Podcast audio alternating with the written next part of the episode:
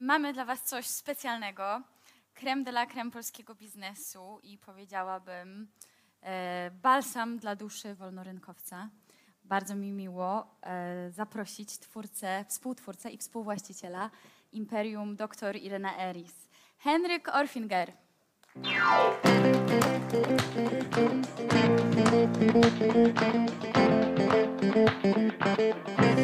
Dzień dobry Państwu. Dziękuję bardzo za zaproszenie organizatorom. E, Strasznie świeci w oczy. Ja nie jestem przyzwyczajony, nie jestem prezenterem, nie jestem e, w edukacji też e, raczej w firmie się udzielam, a nie tak w ten sposób jak tutaj. Stąd jakby dla mnie to miejsce jest takim wyjątkowym miejscem. Mam, znaczy nazywam się Henryk Orfinger i właściwie jak się przedstawiam w innych gronach, tam trochę wiekowo starszych, to mówię zawsze, że jestem mężem Ireny Eris i to wystarczy z reguły. Rozumiem, że w tym środowisku to może nie wystarczyć. My 40 lat temu z żoną zdecydowaliśmy się na założenie przedsiębiorstwa, e, które nazywa się Irena Eris od nazwiska mojej żony, imienia i nazwiska. W tym roku obchodzimy 40-lecie, chociaż właściwie zaczęliśmy swoją działalność 41 lat temu. Mniej więcej rok nam zajęło przygotowanie firmy do e, rozpoczęcia działalności. E, To był rok 82, słuchajcie, czyli okres stanu wojennego jeszcze. E, I właściwie dzisiaj, jak próbujemy odtworzyć te czasy, to nie bardzo nawet sobie jesteśmy w stanie wyobrazić, jak to było, że w stanie wojennym, kiedy na ulicach jeszcze były czołgi, my podjęliśmy decyzję o tym, że chcemy założyć własną działalność gospodarczą. Wtedy się nazywało to rzemiosło po prostu. I zrealizowaliśmy to.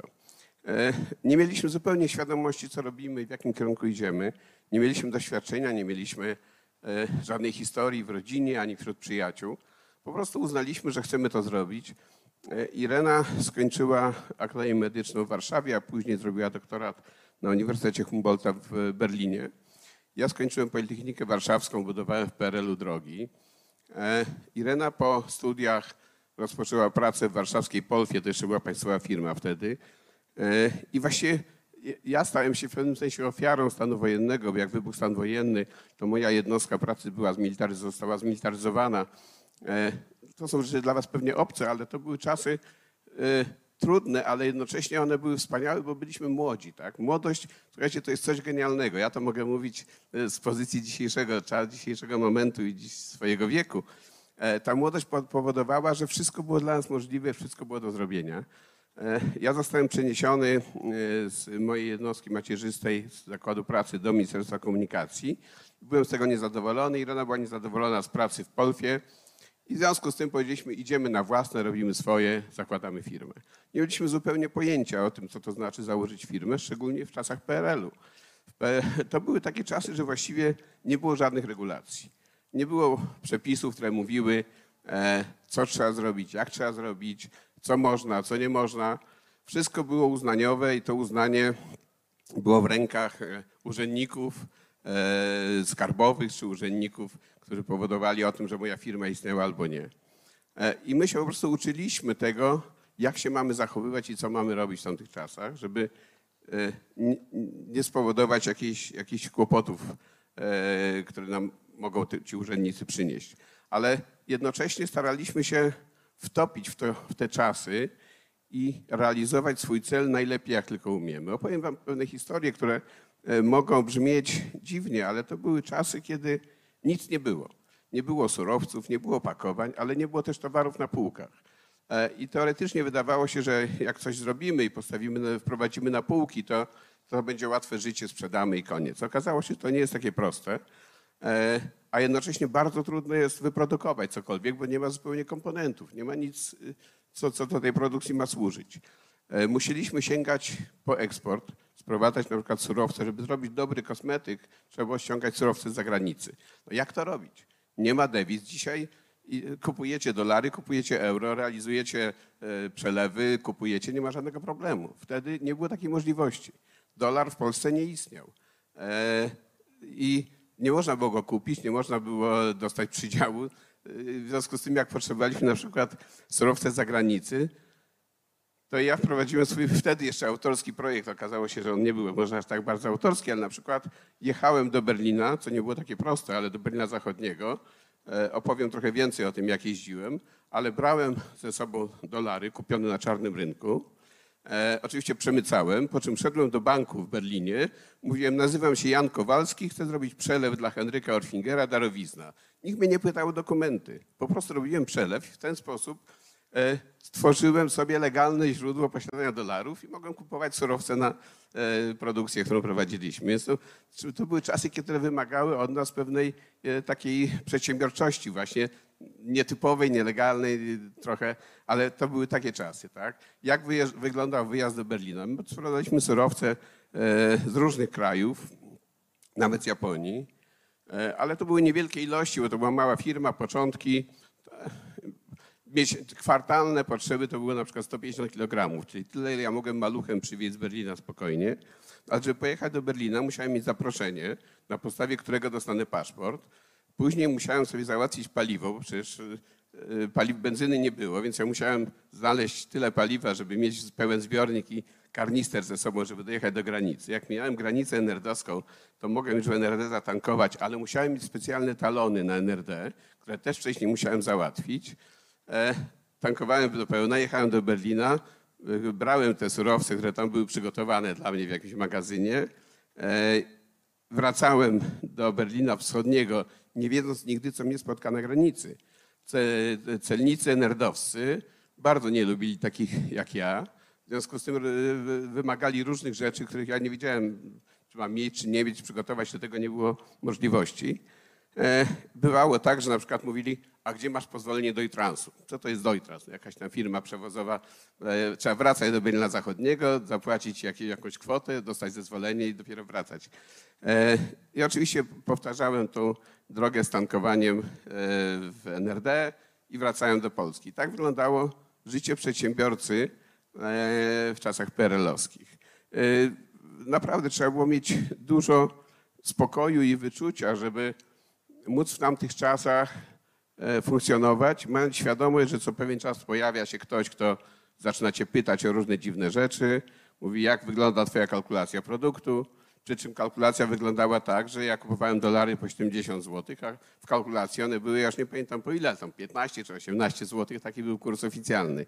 I trzeba było znaleźć metodę, żeby wytłumaczyć urzędnikom skarbowym, którzy przy... oczywiście oni wiedzieli dobrze, jak to wygląda, ale budując trochę relacji z nimi, można było y, jakby przejść ten okres łagodnie. Tak? To, były naprawdę trudne czasy. E, Ale jednocześnie, jak jest się młodym i człowiek żyje w tym od lat, to, to jest w stanie e, znaczy y, pobudzić pewne e, działania i pewien sposób pracy, który pozwala w tym żyć. No tak, tak, tak wygląda nasza rzeczywistość. Mm, Właściwie to był pierwszy obraz e, przedsiębiorczości, o jaki, jaki spotkałem, jaki zobaczyłem. E, W latach 80. zaczęło się sporo zmieniać. E, Pojawiła się reforma Wilczka. To był przedsiębiorca, który właściwie w momencie, kiedy premierem został Rakowski, został dopuszczony do mm, e, współdecydowania o kształcie polskiej gospodarki i on wprowadził rozporządzenie, ustawę, która mówiła jednoznacznie, wszystko co jest, e, wszystko co nie jest zabronione jest dozwolone. To była genialna rzecz, słuchajcie. Nagle powstał dokument, który określał, jak ma wyglądać polska przedsiębiorczość, jak możemy działać, jak możemy funkcjonować.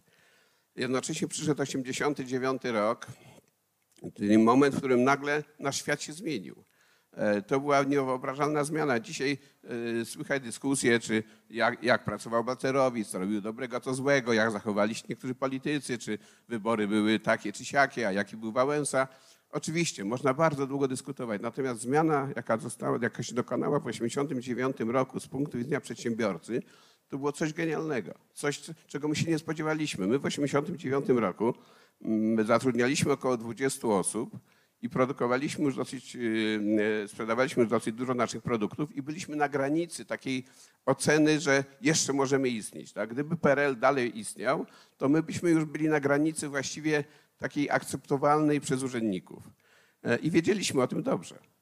I byliśmy w dużym stresie i nie wiedzieliśmy, jak mamy rozwijać firmę, co z nią robić.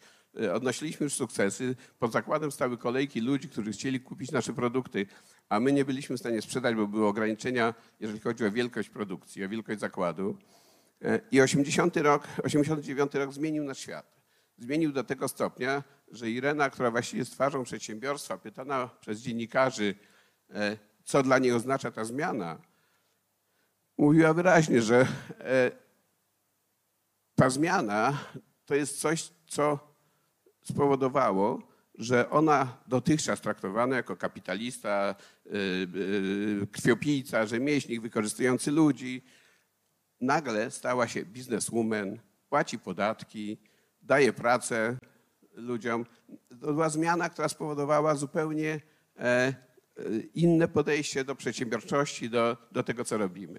Jednocześnie otworzyła się droga. Tak? My nie wiedzieliśmy, co mamy dalej robić. Wypożyczony, znaczy wynajmowany zakład, w którym mieliśmy produkcję, e, pieniądze już się pojawiły, wszystko było fajnie, co dalej robić? Tak? I nagle 89 rok spowodował, że uznaliśmy, że możemy się rozwijać, e, że możemy kupić ziemię, zbudować własną fabrykę, że możemy zacząć myśleć o porządnych maszynach, bo e, kupno maszyn, maszyn w Europie czy gdzieś na świecie na początku, jak zaczynaliśmy, było nie- nierealne. Tak? Ceny e, tych maszyn były niebotyczne i w ogóle nie wchodziły w grę. Jak przyszły lata, początek lat 90., nagle się okazało, że te relacje złotówki do dolara się poprawiają. My staliśmy się większym producentem, w związku z tym łatwiej nam było sięgnąć po środki jakieś, nawet z kredytów.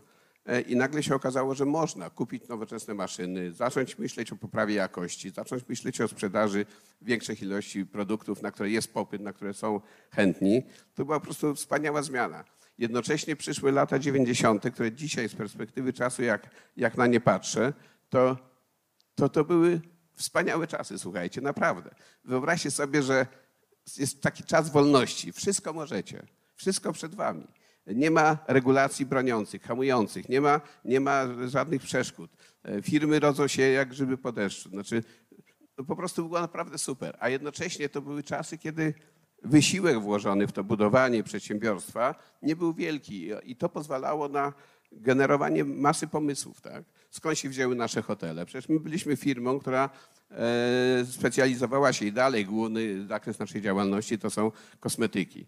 E, Ale nagle w 93 czy 4 roku uznaliśmy, właściwie jest trochę pieniędzy, mamy trochę czasu, mamy głowy na karku, może zrobimy coś, co połączy ten biznes kosmetyczny z czymś innym. Tak? No i wymyśliliśmy, że zrobimy hotel. Pierwszy hotel spa w Krynicy powstał 25 lat temu, otworzył podwoje 25 lat temu, wcześniej 2-3 lata, te- 2-3 lata wcześniej kupiliśmy działkę. Byliśmy prekursorem hotela, hoteli spa w Polsce właściwie, można powiedzieć. To był po prostu genialny okres. E, ale i on trwał kilkanaście lat tak naprawdę. E, Po czym zaczęło się zmieniać. Niestety na gorsze, tak? E, dzisiaj, no, co dzisiaj? Dzisiaj ja nawet wiem, że małe firmy bardzo dużo mówią o podatkach. Ja o podatkach nie mówię. Podatki są rzeczą ważną, ale w moim odczuciu nie najważniejszą. Najważniejsza jest, ja nazywam to wolność gospodarcza, bo zresztą to jest hasło, które chyba dla Was jest najbardziej oczywiste. Dzisiaj żyjemy w świecie zmieniających się regulacji, papierologii, y, nie, nieporządku, nierytmiczności. To, co najbardziej nam przeszkadza, to jest brak stabilności i brak możliwości planowania. Jak można planować cokolwiek, jeżeli zmienia się ład, ład y, korporacyjny, zmienia się system podatkowy, zmienia się, y, zmieniają się relacje z ZUS-em, wszystko się zmienia, słuchajcie. E, Nawet e, ta regulacja, która ostatnio powstała w ramach nowelizacji kodeksu pracy, e, regulacja dotycząca e, pracy zdalnej, tak? Ona się wydaje fajna, praca zdalna, regulujemy. Przeregulowana, y, wprowadzająca masę obowiązków na pra- pracodawcę, który radził sobie z tym świetnie. COVID zmienił nasze życie i spowodował, że nauczyliśmy się pracować tak, żeby ludzie byli bezpieczni, żeby wszystko się układało dobrze. I nagle dostajemy regulację, która to wszystko rozwala i każe nam robić rzeczy bez sensu. E, Dzisiaj żyjemy w świecie e, bałaganu, e, nieporządku, nienormalności. Ja widzę, że została mi jedna minuta, więc muszę szybko kończyć, bo tak mi powiedzieli organizatorzy, że tu przeciągać nie można, bo wejdą i mnie wygonią ze sceny. E, Marzę mi się, żeby E, Nawet jak mamy takie spotkania, jestem trochę aktywny społecznie, w Konfederacji Lewiatan działam i ja mam tylko jeden postulat. Nie ruszajcie prawa. Nawet jeżeli się zmieni rząd, to mam gorącą prośbę. Nie, nie zmieniajcie regulacji prawnych i podatkowych przez dwa lata. Nawet jak one są złe, to niech one, my się nauczyliśmy, uczymy się żyć w tym, co nam każe e, decydent robić, tak? I teraz marzy nam się, żeby przez chwilę nie było zmian, żeby był porządek, ale trudno, taki jaki jest. Za dwa lata spokojnie będziemy zastanawiali się, które regulacje zmieniać, które poprawiać, jak to wszystko kształtować, żeby było lepiej. Natomiast chwila spokoju to jest takie nasze marzenie, żeby po prostu móc robić to, do czego, się, do czego jesteśmy powołani, czyli produkować i sprzedawać, a nie bawić się w papiery i w sprawozdania i w to, co wymagają od nas decydenci. Dziękuję Państwu ślicznie. Przepraszam, że nawiązałem do starych czasów, które może są trudne. Wszystkiego dobrego.